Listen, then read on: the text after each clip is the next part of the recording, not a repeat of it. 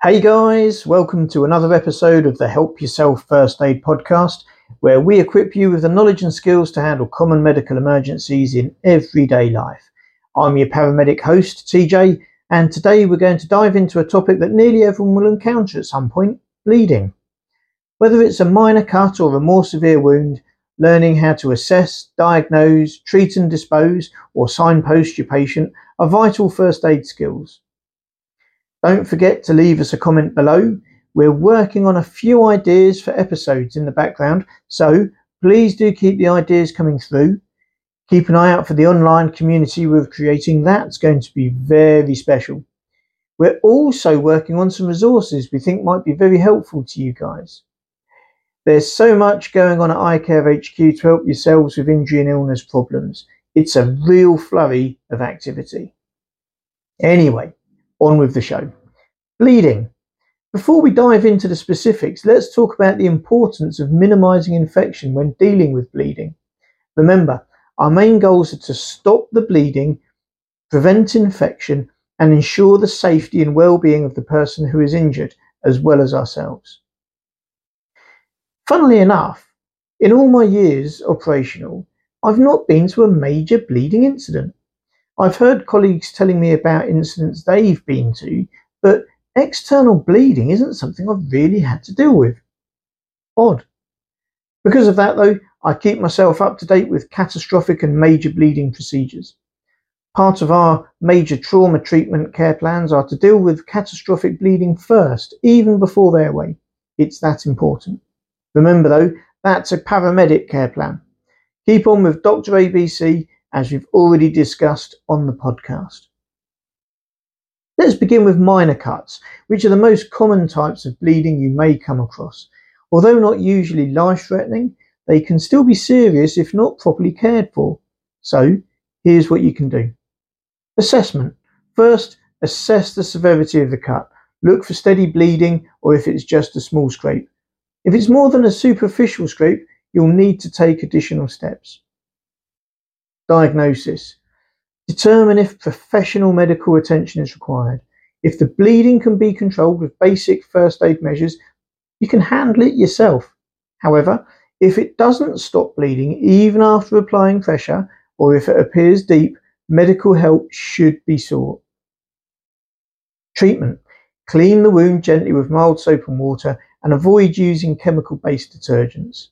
After cleaning, apply gentle pressure using a clean cloth or sterile gauze to control the bleeding and lift the bleeding part above the heart. For bleeding, remember direct pressure and elevate. Maintain the pressure for at least 5 to 10 minutes until the bleeding stops. If bleeding persists after this time, the wound may require stitches and you should seek immediate care.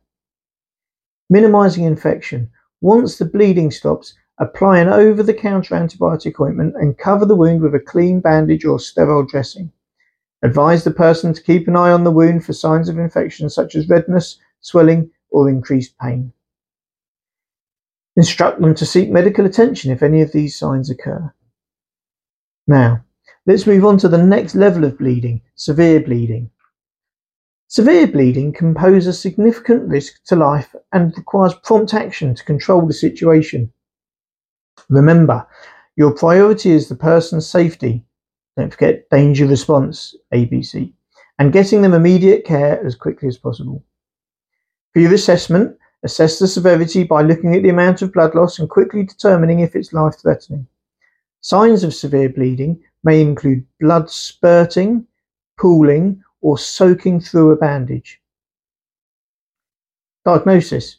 If you see any of these life threatening signs of bleeding, immediately call emergency services on 999 or have someone do it for you without delay. Time is critical.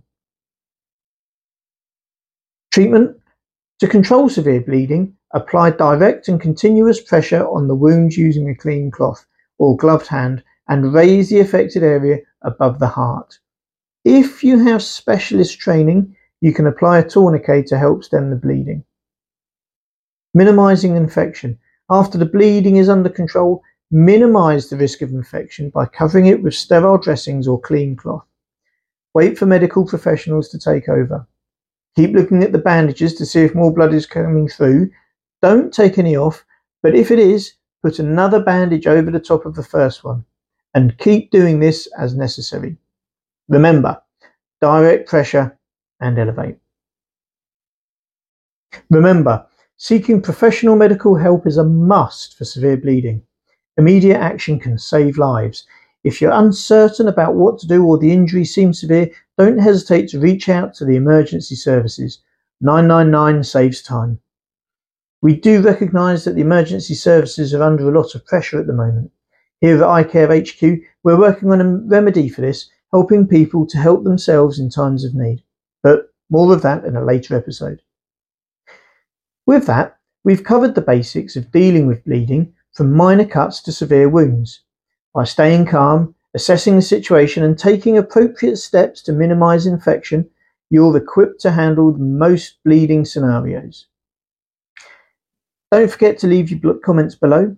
We're always happy to hear from you and to hear how we can keep moulding and shaping the show with your input. Subscribe, follow, and thumbs up if you like the show, and even if you don't, let us know. Remember, practice makes perfect, so don't be afraid to refresh your first aid knowledge regularly. Thank you for tuning in to the Help Yourself First Aid podcast. Stay safe and be prepared. Cheers for now.